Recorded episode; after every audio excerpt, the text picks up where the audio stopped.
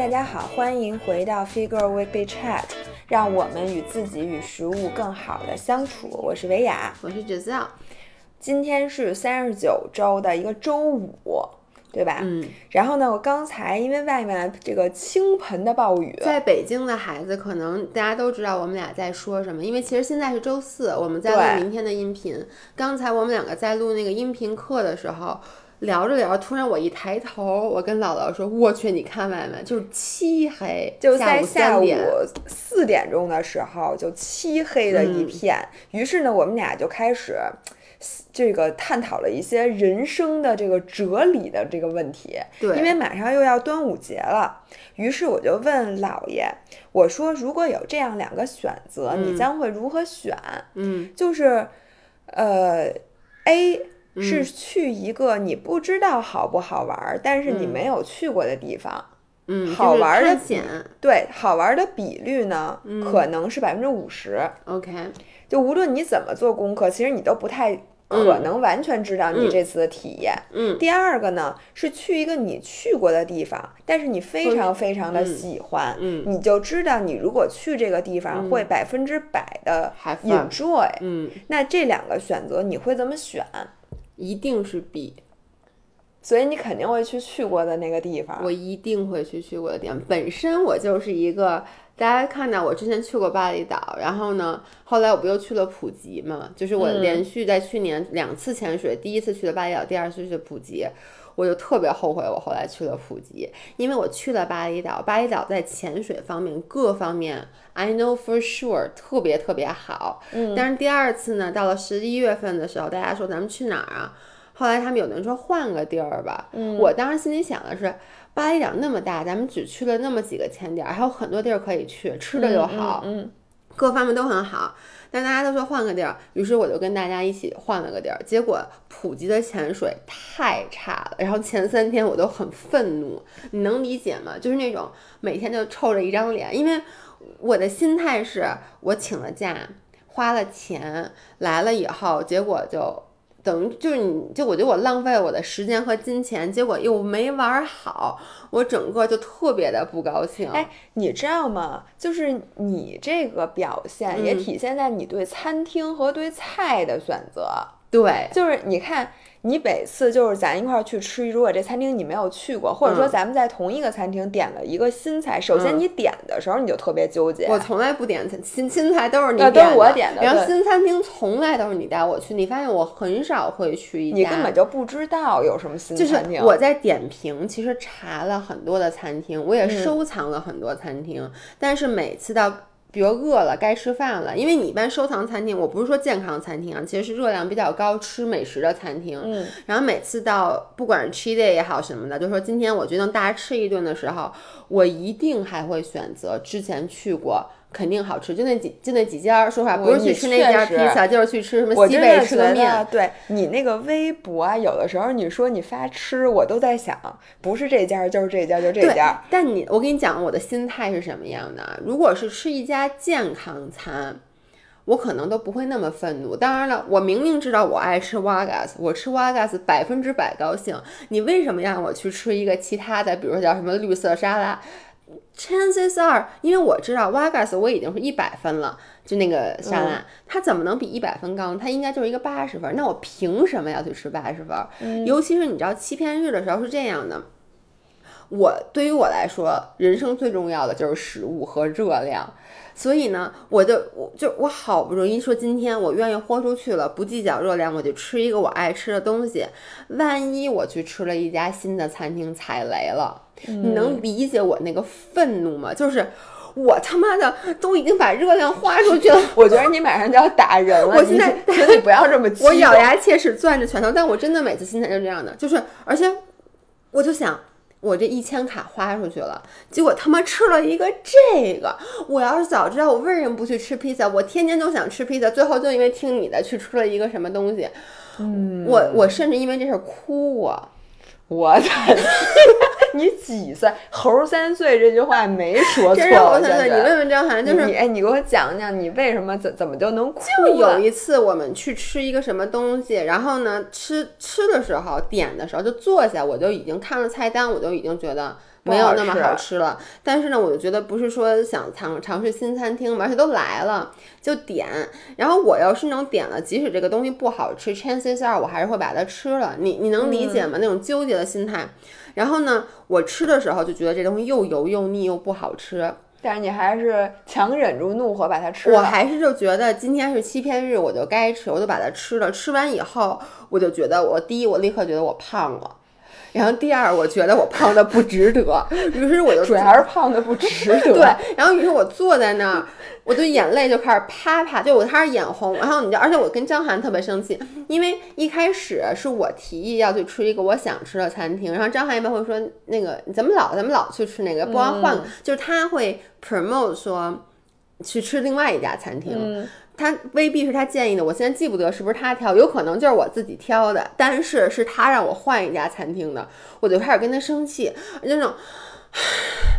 哎，我跟你说，我本来就就想好了要吃那个，哎，吃那肯定好吃。你说你非要来吃这个，而且那个时候你会对那种食物的味道，就它已经到嘴边了，你就觉得，然后你就觉得自己特别我就特别亏，然后我就开始着急，然后我就开始那颠，然后我就开始眼就开始越说就觉得越委屈，鼻子一酸，眼泪就开始哗哗的往下掉。哎，我原来知道你在意食物，我不知道你如此的在意食物。你记不记得咱俩有一次？就是工作有一次，咱俩不高兴了，就是咱咱俩互相不高兴。就是有一天中午，我就我吃饭老特纠结，然后呢，想起来了，咱们当时还在那个教室，然后咱们下楼以后，你就说就去那个秀水那块儿随便找一家餐厅吧。结果走到门口以后，我在门外看到里面，我觉得这里面东西我应该不想吃。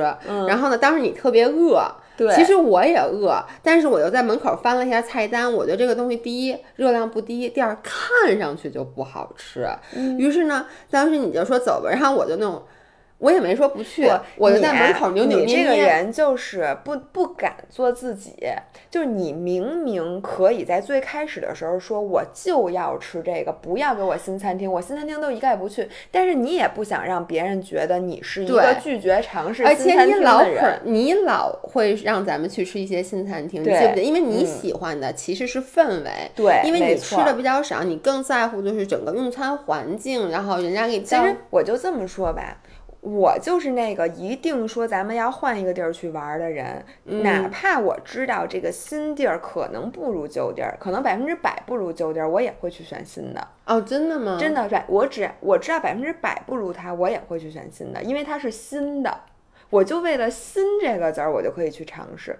我的心路历程是这样的，我。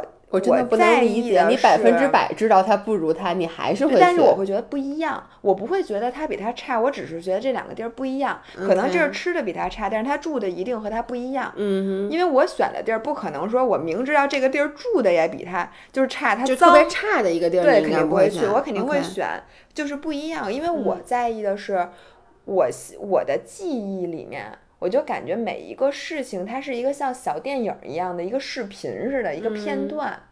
然后我觉得幸福的是说，我比如说看见这个东西，我会想起这个片段；看见那个东西会想起那个片段。我这次吃希腊菜会想起上一次希腊菜，这一次吃这个面包会想起上次在哪哪哪吃的一个什么东西。那你要是那个，比如说你去一个地儿，你特别喜欢，你去很多次，你依旧可以看见某个东西但是我觉得那个然后每次的饭是没有啊，你每次的。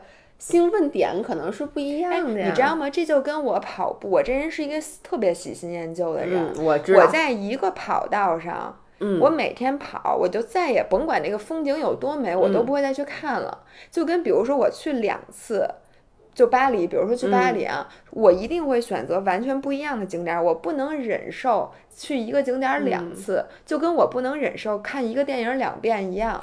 哎，还真是，你发现没有？你想巴黎，我去了好像是五次吧，反正欧洲我基本每就是奥地利那个滑雪那些地儿，没错，我去了好像三四次。然后瑞士也是，就是因为我知道我在这些地方一定每一次都玩的很开心，所以我就会反复的去。对，就是，但是你好像每一个地儿，除了出差以外，我只爱去。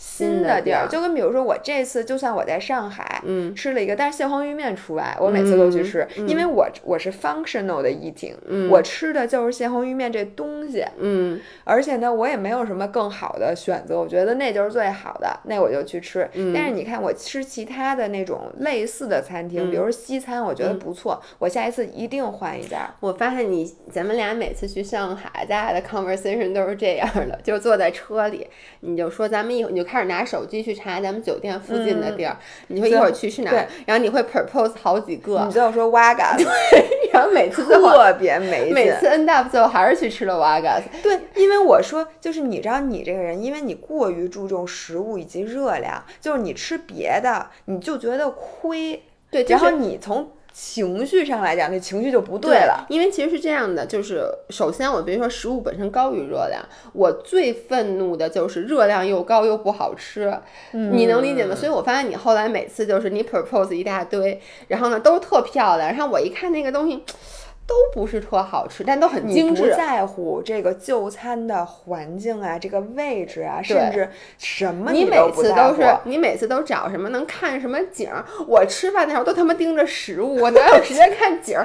我为什么要看景儿？就配去小脏店儿。看景儿，我为什么不能去东方之珠上面看？东方望珠这是你的发音，就是每次都是你是哎，问题是让你去，你也不去。啊我是这样的，我我最喜欢的就是一个地儿，我坐在那儿，然后点一个食物的，坐在那儿那段时光。嗯，然后你看，我出门一般都会，就比如说去欧洲，或者甚至我出差的时候，嗯我觉得我只要走出北京，我这个人就没包袱了。我在北京是有包袱的，就是我在北京也不是说新餐厅我都愿意去的，嗯因为我觉得我在北京更多的是作为一个市民在生活、生存。嗯嗯。就是我出去呢，一般就是我饿了，我需要吃饭，嗯那我吃的呢都是 functional 的，比如说我想吃川菜，那我就知道选这个、嗯。什么的这些，其他的呢，好多新菜我也不愿意去尝试。嗯。但是我发现我这个人一旦走出北京市，哪怕到了廊坊，嗯。我都会变成了一个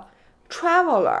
然后我作为 traveler 这个身份的人的时候，我卸下了一切的包袱，我就不愿意去比较了，我就愿意把每一次，你甭管是吃饭还是去玩儿，当做一个一个 experience。你看，我只要一出北京市，我基本上出门必点酒，就是我做我在出差或什么，我就会要一杯，比如西餐，那我肯定是坐在户外，要一杯香槟我要对这，件事进行一个评价，你继续说然后点一些菜，然后那个菜什么味儿我不在对，乎。我发现你真的是，就是咱俩经常去，比如吃一个东西，如果那东西不是特好吃，我就心情特别不好，然后你就吃，你就不吃了。我吃完了喝点酒，我坐那儿坐一会儿，然后我就在享受我这个自由的夜晚。你知道我如果是我，我会坐立难安，我脑子在想，哎呦，这东西根本吃不饱，这东西又不好吃，那我是把这个不好吃的东西浪热量浪费在这个不好吃的东西上呢，还是一会儿我去吃个别的？没关系，我搜一下附近有没有哇嘎。对，然后，但你知道吗？我又每次都觉得，如果你确定我钱都花了，然后你你，我发现你就特别喜欢去咖啡厅，你发现没有？你特爱去咖啡厅打卡，就往那一坐。我必须得跟大家说，我特别不能理解。第一，我知道 exactly 我爱喝的咖啡是什么咖不是你，就不爱喝咖啡？我给大家说一下，首先你不能喝牛奶，人家精品咖啡店 offer 这个奶就是 offer 燕麦奶什么那味儿根本我不爱喝燕麦比，但是我喜欢喝杏仁奶。但你这样对，exactly，这是我的点。我就想说，我知道 exactly 我爱喝什么咖啡，这个咖啡一定是我自己在家能做出来的。嗯，特别好喝喝的那个咖啡呀、它就跟一般人那口味它不一样。那那不管怎么说，你看这个对吧？然后并且呢，我比如说干活或者看书什么之类的，我肯定在家里窝在沙发上是最舒服的，因为而且我还不用化妆，我还不用坐在那儿，然后而且冷了热了，冷了我就加个毯子，热了我就把 空调打开。Speaking of which，现在你们的姥爷在我们家披着一个巨大大毛毯，在将近六月份的北京，姥姥穿短袖已经出了汗的情况下，他披了一个大毛毯。对，那你能理解吗？就是这个状态多么的好，为什么要去咖啡厅？我先跟你讲，咖啡厅第一，你喝咖啡得花钱；第二，这个咖啡它有可能做的不符合你的口味，它要不然就过酸，要不然比如像对于我来说，经常我喝到过酸的咖啡，要不然对于你我来说，欢喝酸，对你可能会喝到一个过苦的咖啡。Anyway，然后再说这个环境，虽然说你站在那儿，你坐在那儿，你能感觉到啊很小资，阳光晒在你脸上，但阳光晒在你脸上的时候，你多不舒服。你 你会不会睁不开眼睛？我就问你，我有秘境。然后对，OK，你戴着你的墨镜，这个时候你想干活了，你打开电脑，我干为什么要发干活？现你你我问你，我为什么要干活？那我问你，你坐在咖啡里，在咖啡厅里干嘛？跟人聊天就除了，但你有时候你会一个人也我，一个人，我坐着享受。对我就不能理解这种两个人聊天，我能理解。我说的就是我不能理解一个人，我就说吧，你戴着墨，你把墨镜戴起来了，是吧？这时候你开始看书，你啊我不就发现看书，我就坐那儿待着。大部分人他一般会看点什么。我看很多人在咖啡厅里，比如坐哦，在室外办公，我那个是他把咖啡当自己使用的。就是我们这种老板、企业家，我看什么书？那你看手机，对吧？我不看手机，我看我不发呆，你知道我爱愣神儿干什么？对，愣神儿，你这个词用的非常的好。我跟你讲，我爱干什么？我就坐在那儿，我感觉我在录电影儿。就是说，我坐在那儿的嗯时候，我把面前的每一帧画面，这个阳光，这个咖啡，我点的这个嗯 croissant，、旁边的来来往往的人，融合成了我的一段对这个城市的记忆。嗯，OK，你就说你现在坐在那儿拍电影儿、是吧？嗯对这时候太阳有点晒，晒你脸有点疼。嗯。然后过一会儿呢，那风又刮过来了，吹的有点不舒服。然后你要不然就太热，要不然就太冷。不不不 然后你腿还痒，然后有蚊子咬了你的小腿。不会的，只要旁边有别人，他一定不咬我。我跟反你讲正就是说，我觉得就是我坐在咖啡厅里，除非我是在跟人聊天儿，否则的话，我就压根儿不知道我他妈为什么要就坐在咖啡厅所以。你不配，好吗？你不配去。像我这样的人，我跟你讲，我们练铁三的人，我怕晒吗？我怕吹吗？不是，但你能在家里享受多舒服？因为你知道我不是不在家吗？我不是在外地吗？我跟你说，我在咖我在咖啡厅，我我每次的心路历程啊，就是坐外面，我不怕晒，但坐外面呢又热又有蚊子。如果冬天就有点冷热冷，吗？你现在披着一个大毛毯的特别晒热吗？就有时候你晒特难受，你知道吗？嗯反正坐外面是这种的，最最重要的就是经常有蚊子。我坐里面呢，空调又吹的我刚才一身汗，又变得很冷，所以事儿逼。多次我给大家讲啊，我真的是想在咖啡厅里坐一会儿的，最后 end up 就是我把这咖啡放在一个外卖杯里面，我就端着它走了。而且这咖啡往往我都不爱喝，因为我真的不能，我不太能喝牛奶，所以一般我在外面点咖啡就点一个。黑咖啡，或者是加一点牛奶，你知道加一点牛奶也不好喝。然后呢，我一般端着它过一会儿就把它给扔了。这就是我去咖啡厅的这个你这个很跟很多人买星巴克的道理是一样的，是我就为了拿着这个杯子拍一张照，我这个逼装完了，这咖啡就可以扔了，因为反正这咖啡也不好喝。对，然后你知道我就是出去，我还特别喜欢。嗯这件事儿你肯定接受不了，这是咱俩一个特别大的区别。嗯就我很多时候出去玩儿是为了住酒店，对，就是我会选择一个那个风景无比好的酒店，嗯，然而我就不出去了，我就今天我就是盘这酒店，我对，而且尤其你去海滩的时候，你就基本上是在盘酒店。出去，我就是在盘酒店，我享受。我怎么享受呢？我早上起来先早早的去站一把啊，我现在一般去跑步，嗯对吧？沿着海边跑步，那时候我就觉得，哎呦，太爽了。嗯，回来吃一个早餐，然后呢，再回来之后欣赏一下我的房间。如果这房间里有无边泳池呢，我就嗯跳下去游一会儿，然后在无边泳池旁边。嗯，拿一杯酒，趴在这块儿眺望着远方。我跟你讲，姥姥现在一边说话一边手舞足蹈的。然后呢，这时候拿小毛巾擦干，嗯。坐在无边泳池旁边的椅子上看书，嗯。一会儿看看海，一会儿看看书，嗯。然后呢，一会儿随便什么什么的，然后跟老何有一个假模三式儿的 conversation，然后吃午饭，吃晚饭，我们俩真的可以好几天，就每天换一个酒店。因为我喜欢去住新酒店，这件事儿太牛逼了，就是你们知道，姥姥每次他们真的是为了住酒店，就真的不介意每天换酒店，而且我希望每天换酒店，因为我在一个酒店，我的新鲜劲儿就过了。就它再美的景儿，我觉得我欣赏够了。所以这时候呢，我换一个酒店，我又能重新欣赏一遍我。出门儿一般我的追求就是能不换地儿就不换地儿，就是如果换地儿，一定是从一个城市到另外一个城市，中间换酒店这件事儿，我觉得简直不可想象。而且你对酒店的要求，就它得干净，它那东西得好，但是它不用有什么 view，它房间也不用好。我这么跟你说吧，我出门住酒店，那窗帘儿可能都没拉开过，就住在那儿。就你想啊，我我跟你说，我出去旅游，我觉得要就是在酒店里多花一分钟时间。我他妈出来干嘛来了？我在哪儿不能睡觉？我在哪儿不能吃早哎饭？，你给大家讲讲，你每次去，你给我，你给大家讲讲，我为什么不愿意跟你一块儿去，尤其是去欧洲玩儿。就大家可能听过，就是我是这样的，比如说去欧洲哈，我一般是早上起来五点多我就醒了，因为还在倒时差。在北京十点都不起，去人家欧洲，欧洲的太阳是不是比咱们国家圆，不是我是想的是可以玩儿啊，就是我觉得睡觉你在北京怎么不玩儿不啊？北京我熟啊，我是市民，像你刚才说的，我是热心市民，热心市民侯女士，我跟你说啊，我就觉得我得出来出门玩儿，所以呢，我会在早上六点钟的时候就拉着张涵，我们俩就得出去遛。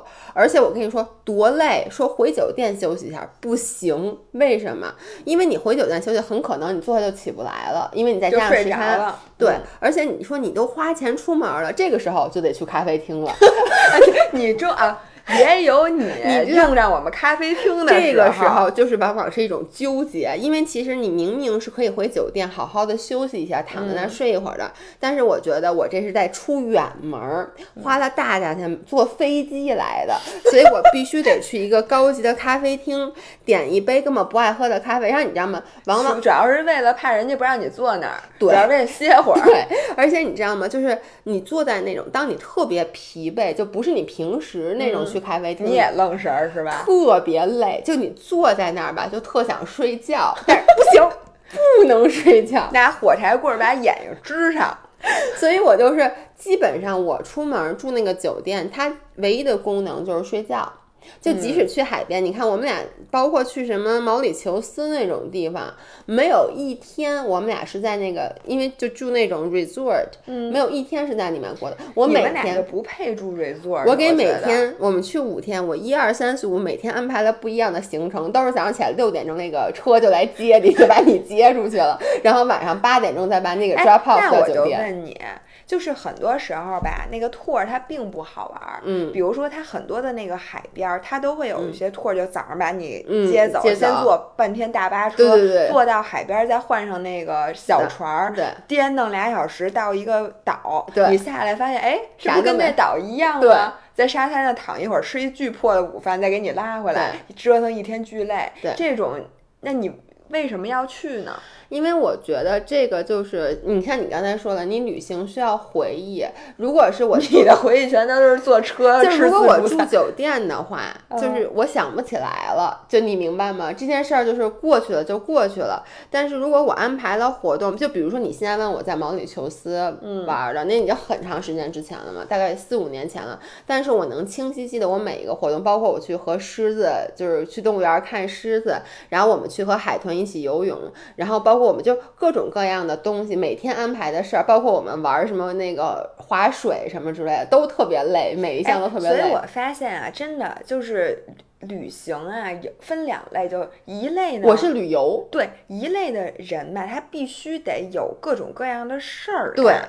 另外一个一类人呢，其实是去享受去，休息，就是去去放松的。哇塞，我出去玩儿太累了，比在家里工作累好多。我觉得你这真的，张涵估计那个上班第一天长舒一口气，我终于可以休息了。你知道为什么？你发现吗？每次我出去玩儿回来，我必须要连续睡四十个小时，就好好的休息一下，因为太辛苦了。而你每次出去玩儿回来，就跟充满了电一样，就你立刻就嗯说我要工作，我要去健身。我回来以后至少两天是不可能走进健身房的，因为我得快累死了。我能跟你说，我们俩就算在意大利这么好玩的地方，嗯也是每天下午要回来，至少在酒店里洗个澡，然后睡一会儿，然后再接下来去吃晚饭。就我晚饭前是一定令要回酒店的。发指，天还亮着，你 还居然敢回酒店？而且我们俩一般会订那种比较 fancy 的餐厅，这样子嗯我们俩会需要回来换件衣服去，而且嗯去餐厅坐三个多小时，做完之后就所有地儿都关令人门了。发指！你明明还能在外面逛的时候，你花三个小时吃饭。对你一定是我会一个吃特快的，对我经常拿着吃，就为了能玩儿。所以咱们俩同学们，你知道为什么姥姥姥爷不能一起去欧洲？嗯到欧洲不是你跟我吵架，就是我跟你吵架，反正每天都得吵架，估计。是，所以我发现这个能不能玩到一起？你看，咱俩平时其实是性格非常相似的两个人，在北京作为市民的时候，对对吧？但是咱俩出去真的是完全不一样。但没有，但咱俩出去玩儿，咱俩还是能在一起，就是因为咱俩太熟了。你记不记得当时咱们去那个很早以前，咱俩去成都那次，就是你下午要回去睡觉，于是你就回去睡觉了。对对，我我打车在吃完火锅，吃了一大堆的鸭肠、鹅肠之后，我就回去睡觉了。然后你们继续去玩儿。对，然后我对，但你要这么说，其实咱俩性格里也有矛盾的地方。像我，我特别喜欢新鲜的 experience，、嗯但有很多 experience 我是不愿意去的。我就觉得，嗯哎，我太累了，我得、嗯我得休息，我休息好了再去嗯行。而且我追求的是我当时百分之百的体验。嗯，就说如果我今天状态特别不好，我宁肯在那儿发呆，我喝咖啡。嗯，我也不会，我强行的去哪儿哪儿哪儿玩儿，因为我知道我去那儿玩儿，我的身如果我很累的话，我一定是玩儿不好的，对那样我就不去了。但是你肯定去，我肯定去，我发着烧我都得去。对，但是你就不能 miss 你想去的那个地儿。我会觉得，就说白了，就是我会觉得。我就浪费了时间，就我，而且我这浪费时间，我如果我最后只是懊悔，就比如说，你看我发烧了，就我们当时在瑞士的时候，嗯我去瑞士好像三次里面有两次都在那块儿发烧，因为瑞士比较冷。嗯，然后呢，他们就说那他们出去逛吧，然后我就吃了退烧药，然后呢也要浑身出着虚汗，也要跟大家一起就是出去，就是要不然的话我就会我会愤怒。如果我是懊悔，这我觉得不就跟你吃了一个你什么热量很高，对但是又不那什么的，对，你因为愤怒的我觉得点是我愤怒的点是。来都来了，你他妈在这儿发烧，你在哪儿不能发烧啊？你发烧了，你也得给我出去玩。这就跟说在哪儿不能睡觉，跑到欧洲来睡觉，对啊你是怎么想的？而且天还亮着，是我觉得刚才其实咱俩最大的一个很大的分歧点就是你比我更能，就是怎么说呢，take risk，或者说你比我更有冒险精神，你比我更是一个冒险家。你看我为什么就是不想去，呃。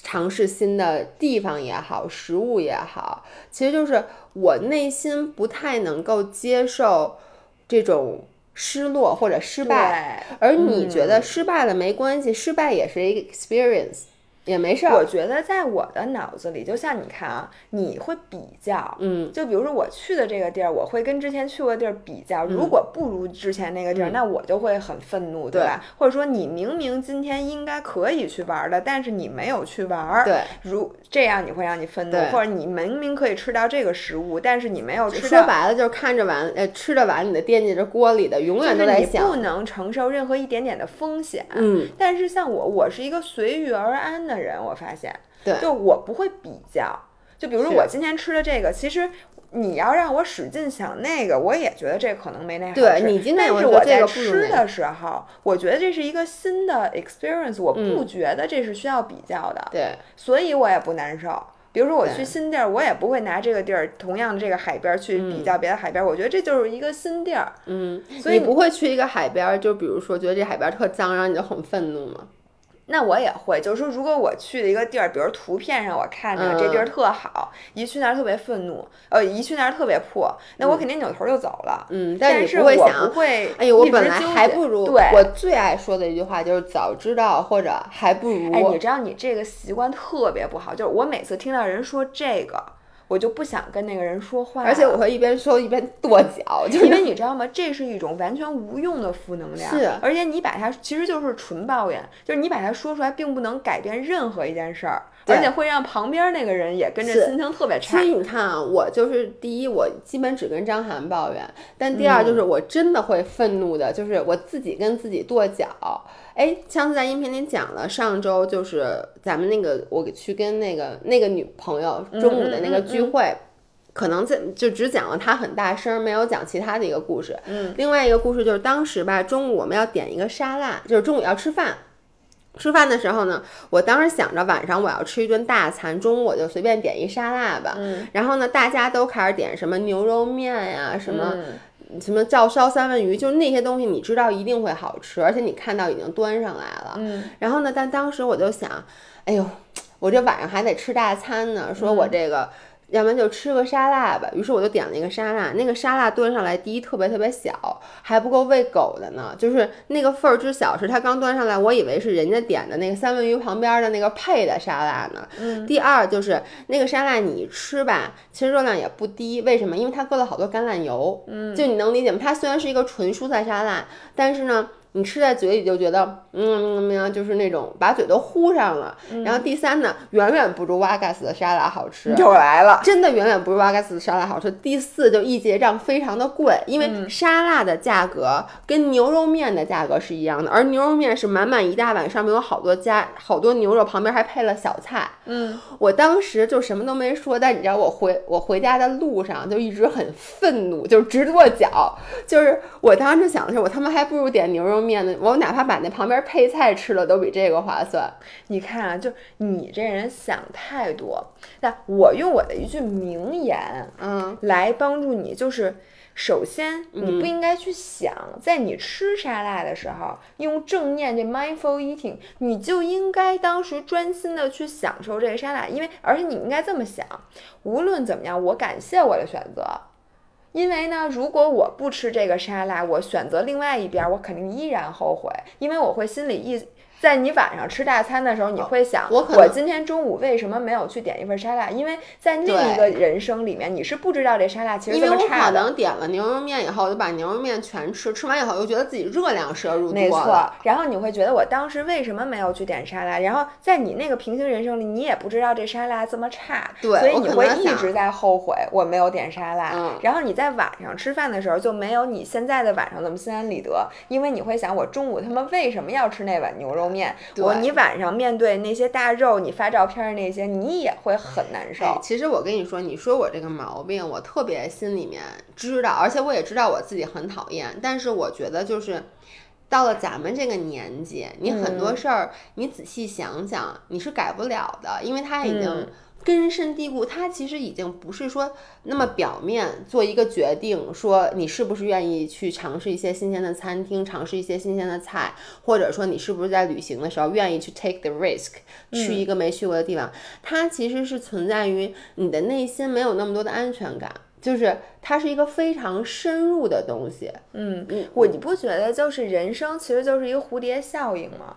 就是嗯由无数个你微小的选择组成的。其实咱嗯们每天此时此刻，咱们也有很多很多选择，你每一秒钟其实都在做做选择。嗯但是我觉得前提是说，第一，你对自己足够了解，嗯然后第二，你有一种方法，因为你知道吗？比如说永远有 A 和 B，A 和 B 让你选，你每秒都在选的时候，你怎么能让我们心里高兴一点儿？因为如果嗯你永远在想，你如果做了另外一个选择会怎么怎么样，患得患失的话，其实你整个都没有办法活在当下哎，我。发现我会比较容易患得患失。咱俩的另外一个特别大的区别就是，我觉得我的包就是我的 baggage，我的负担会比你重。就是咱俩我我突然想到了一句话，叫“光脚的不不怕怕穿穿鞋”，我就是光脚的，你就是老你鞋有点多。对，就是你看，咱俩包括在做很多决定的时候，然后呢，你就会说啊，就这么着吧。然后我我总是会想，哎呦，那那这边这个人会怎么看？那边那个人怎么看？其实就是你，你其实心里也有倾向的选择，但是你一直在会和其他的选项比较。对，一直比，而且我会很在意别人的看法，因为我觉得这跟原生家庭非常有关系。因为我之前在节目又里来了。说了很多次，爸爸，上次那个音频我，我 我我在那个文字里跟您道歉，您看见了吗？我说爸爸，我们实在是太不孝顺了，对不起。不是因为我爸他最。他最在乎的就是别人的眼光，就他整个，我觉得抑郁症其实他的社恐都是来源于他在太在乎别人的眼光。因为如果你什么都不在乎的话，你其实社恐你就基本不会有社恐。就是像那种光脚的人，就是因为你很在意来自各方的眼光，所以你会怕惹到别人不高兴，再导致自己不高兴，你就去产生了社恐嘛。我小我爸最常跟我说的一句话就是，哎，那那谁，那那那人家怎么？怎么想对，那人家不会怎么怎么着吧，所以就导致我现在在做任何决定的时候，我老是心理负担特别重。就举一个例子，之前我们俩说要写一本书，很多人一直在问、说你们俩到底写不写了？我现在明确的告诉你，老娘不写了。其实目前暂，时暂时不写了，我们因为嗯改成了音频节目嘛，嗯，对对？音频节目这样，姥爷的阅读恐惧症，呃，阅读障碍症就不会影响到他了。对，嗯，然后呢，当时其实我心里是特别特别不想写的，因为我觉得我根本就负担不来，我也写不出来，而且就这件事让我心里有很大的压力。然后呢，你也不太想写，但我就一直没有敢勇敢的站出来，因为我心里老是在想，哎，我都跟大家说了，那当然你不写，大家怎么看？然后呢？呃，出版社怎么看？就我会当时考虑各方面，所以每次因为之前那个出版社的人其实问我说你到底还写不写？我每次其实如果我很干脆跟他说，因为咱们也没有等于算是有任何的、contract，对，所以我你可以完全说啊，我最近太忙了，我不写了。我老是拖，我说哎这两天有点忙，现过两天再写，就是总是这么说。直到有一次，就是你后来说就不写了，嗯，当时我的心里就一块大石落了下长来。舒一口气。但我后来就想，其实在我心里面，很久以前我就已经知道这本书，我最我至至少这件事情是根本不可能写出来的，但我自己又不肯承认，就是因为我觉得我很怕别人来说我说你都说了你要写，你又不写。你的这个心理负担确实很重，我发现你有很多很多的纠结和焦虑，根源都在这儿。对就是你又自己心里其实你知道怎么回事儿，对但是你表面上又不能承认，对因为你怕别人觉得你你说了这个话，就说明你是一个什么什么什么样的对人。，而且我发现双鱼座真的是有选择障碍症，而且我在安排时间的时候也是，就是你看我经常给你改来改去时间，你记不说，哎，要不然今天录，哎，要不然明天录吧，哎，要不然还是今天录吧，就是哎，我发现了，你们这种人就有选择障碍的人，嗯真是选什么都有障碍。嗯老何也有，就比如说我之前给大家讲了老何看书的事儿，嗯，老何和你一样，他特别怕他看了这本书，这本书发现没那么好，于是呢，他其实花了百分之八十的时间去选书，最后只剩百分之二十的时间可以看书了。对。包不管是书，包括了书和电影，电影，哦，我跟你说，我我每次选电影能花仨小时，最后选完以后，最后结论是没时间看了。对，就是太晚了。然后你知道，就经常就比如在吃饭之前，张涵就说咱们一会儿吃饭选个电影看吧，我就开始在这个爱奇艺或者在什么上开始找。然后呢，这个嗯，这个这是不是有点沉重啊？然后呢，诶，是地震了吗？好像真的地震了哎！我怎么觉得我没动，这个桌子突然我觉得这个也刚才有有有一个嗯声音，不过应该没有关系。对，就比如说我会想，这个是不是有点沉重？哎呦，这嗯个、这有点长，哎，那个那个，哎，那个反正每个电影都能挑出来毛病。而且就是。要不然就这个也想看，那个也想看，要不然就每个都不太满意。我真的能从吃饭之前一直挑，就比如大家都开始吃饭了，我们俩已经开始吃，一边吃我一边选，后来发现饭吃完了，还没我电影还没挑出来，就还说那还看吗？哎，要不然算了吧，别看了。就是无数次，每个周末都是这样过去的。那个老何因为这事儿跟我急了，因为我不知道他是这么选择困难。嗯我每次都说，我说你挑个电影，今儿晚上咱俩嗯看。于是呢，他就捧着电脑，我不知道他其实一直在挑电影儿，嗯我以为他在工作。因为他悄无声息的挑了真的好几个小时，嗯最后也没有挑出来，嗯关键是嗯最后就把电脑放那儿了。然后你就说你怎么不挑啊？然后我就说看哪个下了吗？他说我不知道看哪个。嗯我当时就觉得我说你这什么态度？我让你俩小时之前我让你挑电影，你到现在也没挑。嗯你跟我说你不知道看什么，他说我挑了俩小时就愣没挑出来，然后就愤然的扔给我一句话：下回能不能不要让我挑？你要是想看什么电影，你告诉我，我帮你下载。不要让我嗯挑电影儿。然后他就特别羡慕我，我一个人在家的时候会任意的随便在那里面挑一个电影儿打开我就看，然后这样我一晚上能看好几个。然后我看看一会儿说，哎呦这电影不好，算了我换一个吧，然后就随便再换一个，然后再继续看。我简直不能接受你这个行为，我觉得令人发指。不是，那我都我你不看你怎么不知道你，爱因为我是一个电影，既然开始看了，你还必须不把它要看完，就跟你吃东西，对我吃东西就是我无法，点完了之后它不好吃，我不吃了不就完了吗？我不能接受你电影说我看两眼就电影不好看就不，你有没有点 commitment？我我对他他也没给我钱，我凭什么要把它看完？就我的电影都是，就是我既然打开了，我就要看完。哦，那你这真是这就是为什么，这就是为什么我和老何会有这种选择障碍症，因为我们的选择就意味着接下来的两个小时甚至三个小时，我们都要把时间扑在这上面。所以，如果这是一个错误的选择，它对于你来说是浪费了十分钟，我换换下一个，对于我们来说会浪费三个小时。但是你知道结果是什么吗？嗯就是老何已经很久很久很久很久没有看过电影了，因为他觉得哪个电影都不满意。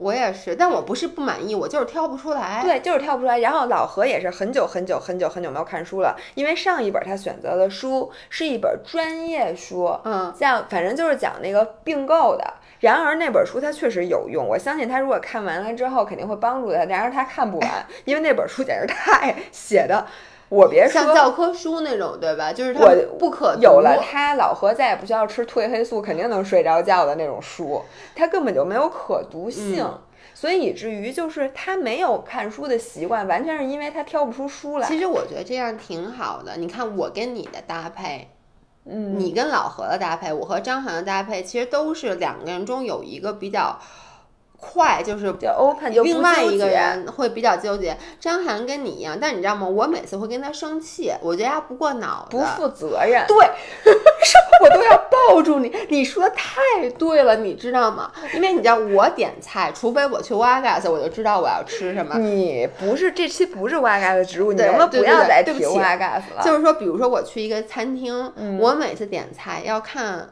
很半天，我也不是看很半天吧，但至少我要把这个菜单全都翻一遍，我脑子里会大概形成一个印象，然后我再说点哪个点哪个。我跟刚刚张涵约会没有很久，可能就是。一年左右的时候，我我因为这个跟他生过很多次气，有一次我就把本儿摔烂，我就走了，不吃了。为什么呢？因为他点菜就跟你是特别快，嗯，而且呢，点菜快也不行。他不知道我纠结，所以呢，他就会经常比如我们坐在那儿打开菜单了，是吧？我还在这儿琢磨呢他。已经点好了，他已经让哎服务员来点菜，他都已经把人叫来了。然后我的心态就是，我还没想好呢，你就把服务员叫来，你对我怎么这么不尊重？不，你能理解吗？就是因为他把服务员叫来了，他已经开始点了，我就着急了。对，你就想我也得对我该才到底点什么？到底点什么？本来这是一个非常舒适的点菜过程，立刻让我变得非常的焦虑，就是我会特别的着急，你知道吗？就包括我让张涵挑电影儿，然后我就觉得张涵特别不负责任，因为他每次我他我比如他说那个，我就我说看个电影，对吧？我说那你去挑一个吧，他就。我恨不得这前话刚说完，两秒钟以后挑好看这个吧，我就会说那是你让人家挑的呀然后。我就，然后这个电影我就会立刻说啊，我就说你知不知道这个电影什么什么哎什，么？我跟你说，你们这种人最讨厌，就是就是就是自己纠结呗，对对然后别人说你还不同意，就就是你就希望别那个人说出一个让你特别满意的，对但没有这种对呀、你想你挑仨小时都挑不出来，你让他，说而，且他每次挑出来，其实有可能就是我自己会挑，但我一定会说，比如他挑一个什么，你会把你的纠结直接告诉他，对，我说你看再看我说看别的我，说，哎呦，这多长啊！这看完都几点了？然后他挑另外一个，我就说，哎呦，咱们吃饭呢，看这么沉重的电影儿，就是我就觉得，而且我就他再挑一个，如果还不合心意，我就要急急了。哎，你能不能有点责任心？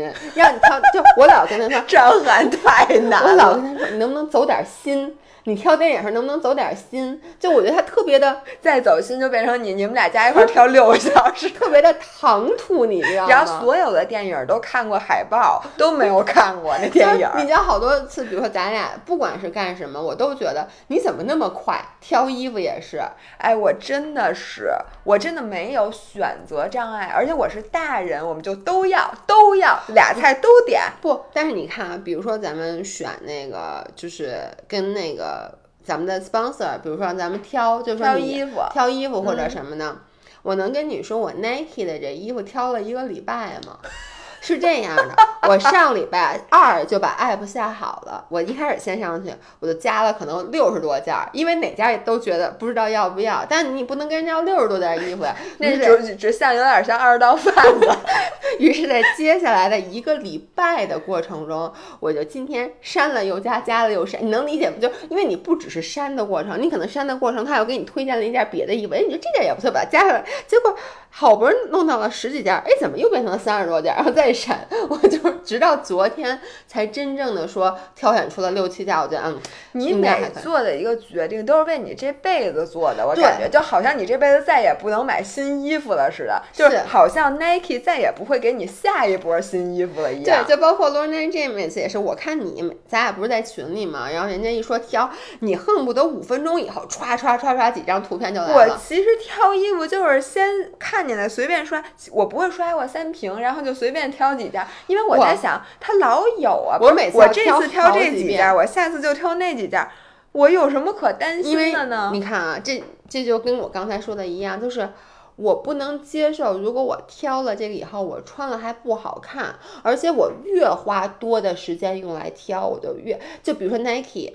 这次如果我这次收到的衣服我穿不好看，嗯我会特别愤怒。为什么？我从我一开始选了六七十件衣服，我肯定是那几件更好看。我放弃了这么多，选了你他妈这么几件，你还穿着，你还不好看，对你凭什么不好看？我就觉得，哎，早知道还不如选那件。你能理解？因为本来你在挑的时候你就开你始反复想，的你的生活太难了。因为我挑的就想。这个长，呃，这个显得瘦，但这个短，这个可能显身材。啊我会想，哎呦，这件衣服确实是我一定会穿上好看，但这件衣服就是太普通了，拍照可能没有什么意思。但是我又想，那衣服永远是这样的，就是新鲜的，你绝对没有的。那个衣服一定有风险，因为你原来不选它，就对说明你穿这个类型不好看。对，然后或者说这衣服那么花，要拍照一定好看，对但是我只拍一次照，我再也用不着，它就占我衣帽间一穿着个地儿。肯定好看的衣服，你一定有很多件儿。对，这个就是永远的所以每次我我选衣服就来回纠结。你知道，就 Lona J 那个，我一开始至少加了十几件 bra，最后咱俩只选两件，你别忘。你知道我十几件就开始就开始想，哎呀，然后我经常还会把这件加回来。又因为裤子选了这个，又就不是删了以后，因为裤子选了这个，又把那个件再加回来，就反反复复。而且我发现了，就这样，每次我挑的那衣服 都不满意。我跟你说，这就是你人的问题了，跟人家衣服没有问我每次都觉得为什么你挑的那么好，我真的就会有这，我说哎呦，我说文雅挑那个，她随便一挑就那么合适，我这挑了半天呢，就你你能理解？而且你会把你当时不选，就是本来不想选这个全特翻过来。别对，而且我的比如说啊，你嗯看这次我选了，我最后 end up，比如说选了，我觉得还是适合我自己的，那嗯适合我自己其实就非常简单，就每一次款式都一样。嗯，而你呢，因为确实你身材比较 versatile，就你穿能穿很多种不同类型，于是你选了一个特别 photogenic，就是适合拍照的，要不然就很花豹纹或者那颜色你平时穿不出门儿的。我当时在挑的时候，我就觉得。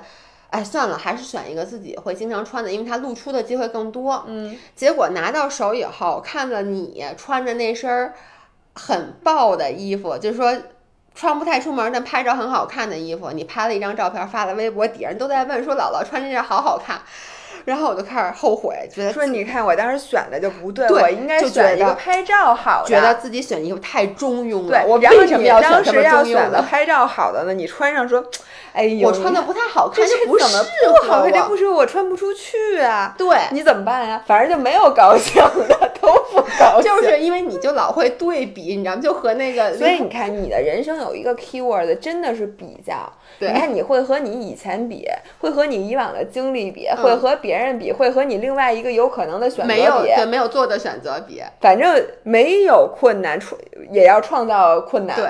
对吧？所以我就活得很哎，累。我跟你说，我真的，我我发现这点我真的好很多。嗯，我的人生格言就是上帝自有安排。我每一个选择，哪怕我今天干了一件巨蠢巨笨，我丢了好几百块钱，嗯我都觉得这是上帝安排好的，不是上帝了。就是我真的觉得我今天就该丢这个钱。对，你知道吗？我现在发现啊，就是其实它是一个机会成本，就是说，嗯如果我没有做选择，就像你似的，你没有花很多时间纠结，然后你你做了一个选择，这件事儿即使 turn out 没有特别好，但是你会觉得。这件事就该发生。我最大的问题是因为我本身已经花了很多的时间在做选择了，而最后如果你就那个结果更不能 afford，我不能接嗯受，因为我就虽然说它是 sunken cost，就是你已经花了时间，但对于我来说，就是我已经花了一周的时间去想把这件事做到最好，结果最后 turn out 没有让我百分之百百满意。哎呦，那个悔恨的心情啊，真的是咬就是抓心挠肺、咬牙切齿所以。还是包袱。对，就是包袱。确实是包袱，但是你不得不就是你这个确实人和人谁也别说谁，谁都改不了。就是我也希望我自己能是一个做做，因为我做很多选择有时候太鲁快了，以至于我根本没看清选项，我就对已经你说你脱口好多而出了。对比如说我其实我我有一次去点酒，嗯然后呢，它第一页呀是一个 tasting list，就是你花多少钱特别贵，嗯他给你配五五种酒。嗯其实呢，我不想要这个，我只想要一杯酒。然而我没有往后看，因为我不知道后面还有单点的。就是属于那个我以为挑衣服就前三瓶。对，我以为只能点这个，嗯于是我上来就点了。点完之后，那天我我花的酒钱比我吃的饭还贵，嗯，就一结账好好多钱。然后这个时候我才意识到，哦，原来是可以单杯的。嗯我就希望我自己，哪怕你你得把这看完了呀，对吧？对或者就算这上没有，你是不是可以问一句？你说我能点杯吗？一般人家都是有这选项，但我 naturally 就觉得我只能在这里选，然后夸。你就是特别快，因为你不觉得大家好多时候你就说啊就这个，然后我就会说哎再看看，对，就大家有好多时的时候再看看是非常有好处的，因为你会发现没有你想象那么简单，或者说嗯你会避免很多特别傻逼、特别低级的错误。而且虽然说做选择比较困难，或者说你纠结是有时候是浪费时间，但你不得不承认，在很多时候，因为这个纠结，其实它 turn out 是一个 better，、嗯就是 better decision，或者说是一个 better outcome。而且在纠结的过程中，其实你对自己有一个加深了解的过程，你发现了吗？对，就是你纠结三次之后，你突然意识到，哦，原来我就是喜欢。比如说，你连续三个周末就纠结要不要去新餐厅，最后你都去了那个老的餐厅，点了一模一样的菜，第四周你就认命了。哎，你说特别对，我现在张涵也不跟我提了，就是他每次问我说。吃牛肉锅还是吃蒸海鲜？就如果象人参，反正就这两然样呗，后平时 Mocha Bro 还是 Wagas？反正就这几样。对对就是，但是这样子其实就节省时间了。对，前提是说你接受我就是这么一个人。嗯就很多时候我们在纠结的时候，是我觉得我不是这样人，我不想这么老想觉得希望自己是一个更加就哎，你说特别咱们老希望自己是一个不一样的人，或者希望自己是一个更好的人，但是呢，就因为这些希望，我们的不切实际的幻想，让我们更纠结。你说到这儿，我想起一个特别真实的例子，就是在我上大学的时候，有一次我们出去喝酒，然后当时就是很多同学嘛，然后你知道大学那种喝酒 party 本身就很疯狂，然后我那天其实不太想喝酒，然后有一个人就问我说。就一个老外，他问我说：“你是不是一个爱冒险的人？”嗯，我当时觉得我必须得说我是啊。你说你是一个，like 就是什么？你是不是一个 risk taker？你说我不是，我是我是一个特别 normal，就是我是一个中规中矩的人，就特别没没意意思你知道吗？嗯就是大学的时候都想就是当那个最疯狂的人，我就说 Of course I am。然后他就挑战我去喝那个那个 beer pong 什么，就各种奇怪的酒。然后那天给我吐的，我觉得我真的是内脏都出血了。然后我第二天特别的后悔，但那个时候其实就是因为。你不接受，就是我老觉得我不想当一个 boring 的人，然后我其实就是一个每次喝酒我只喝 gin tonic，如果喝酒，而且呢，就是我也大部分情况下我就是想，即使你们都喝酒，我就是不喝酒，我就喝什么菊花茶。嗯，我以前不能接受这个，然后现在呢，我就能特别坦然的。其实说白了，你要接受自己是一中庸的人，你不要老想跟。怎么说呢？当那个你想象中一个特别 fun，就是大家都想跟你玩的人，没想象中的人，他没有一个特定的劲儿。一般吧，比如说你这个人是特别中庸的人，你就会呃，比如说你是一个不接受风险的人，你就是一个保守的人，你就会觉得。能接受风险的人是有意思的人，对。但是能接受风险的人呢，就觉得哎呦，我就能安安稳稳过日子，是好我觉得才是有意思的人。就你看人家把每一个东西人家安排那么好，然后人家钻研这个钻研那，就觉得那是有意思的。嗯。所以所有的人的纠结，我觉得都来自于你很多时候觉得我想尝试一下另外一边儿。对，就是你想，就你觉得那是一个更好的，然后其实到最后你回来以后，你就会发现你等于违心做了。很多事儿，嗯，你就想装别人，做了好多事儿，浪费了很多时间和钱，而且最重要的是，你其实 end up 一定是不高兴的，因为而一定是不成功的，对，因为这个不是 it's not who you are，就你做完以后一定就比如我我再还是拿那个举例子，就是我之前想当一个 morning person 来学你，因为你总是。就我觉得特别不好，为什么这个社会要把一个早起的人塑造成一个阳光正能量的人？对呀，为什么？为什么呢？我不能，我以黑夜给了我黑的黑黑色的眼睛，怎么了？对，就是以前我就是觉得你就主要就是你，我对家里人就赖我，你老说什么你要当一个早起的，然后你要早上起来，经常就是我早上起来一睁开眼睛一刷微博，发现你已经发了一条微博。而且是那种光着屁股，就是阳光洒进来，就是那种，我就想，哎呦喂，你看看印夹，你看看印夹，早上起来这十点半，我告诉你应该怎么办，在你睡前一点半的时候，你发一条微博，肯定没有人比你更早了。对，然后所以我就，我就真的就是。试图去当一个早起的人，但我发现早起毁一天，对于我来说，这是可能是世界上最不 productive 的一件事儿。我早上起来，即使我八点钟起了，我八点钟，我一上午，我其实依旧是一个。哎，那你去欧洲玩的时候，你怎么不说？我拖着疲惫的身体啊，问题是我可困了，我跟你说。所以就是很多时候，大家都是想去。去学习别人，最后发现根本不行。就比如说你现在，你看有时候大家会说你是一个自视甚高的人，嗯，现在你你想学习像我一样不自视甚高，做一个接地气的人，不可能。我跟你们说，就是我现在觉得呀，人有意思，就是你有自己的个性，但是你这个这个个性你自己首先对自己有清晰的认识，其次是旁边的人都很了解你的时候，这样是最好玩的，因为旁边的人永远可以损你，但是你永远。可以说我就这样，对。然后旁边的人都觉得你非常 predictable 的时候，其实是最好玩的。是，比如说大家能知道一说什么话，我肯定会用一个非常自视甚高。比如说你今天要求我来录一个关于我以前犯过的傻逼。我直接就说我没有啊！我刚才跟老老说，我说哎，咱们要不要我说咱们录点哎，你有没有就之前干过特别二的事儿，或者你特别后悔的事儿，对吧？我说没有啊，没有啊，没二过呀。我真的没有，我想不出来，我有什么特别二？我二的事儿，我都觉得那个是上帝自有安排，是特别可爱的那天让我犯的一个很小的错误，其实挽救了我，只是我现在不知道而已。所以我没有犯过傻逼，我也没有什么可后悔的。上帝都给我安排好了，我有什么可后悔的呀？就算他让我今天多花呃丢了五百块钱，嗯，破财免灾啊。不过这个我倒是同意，就是我一直。就先跟大家说一下，我们这期最开始是想录一个什么呢？是想给，不是是想给大家录一些我们两个生活的一些人生，不叫人生准则嘛，就是一些，其实就是一些指导你做选择的那些原则。对，嗯。然后呢，姥姥说的，姥姥一直说她的就是 God has a bigger plan，就是上帝自有安排。嗯。然后呢，我有一个就是，我觉得就是人一定要吃亏。我以为人一定要吃饭，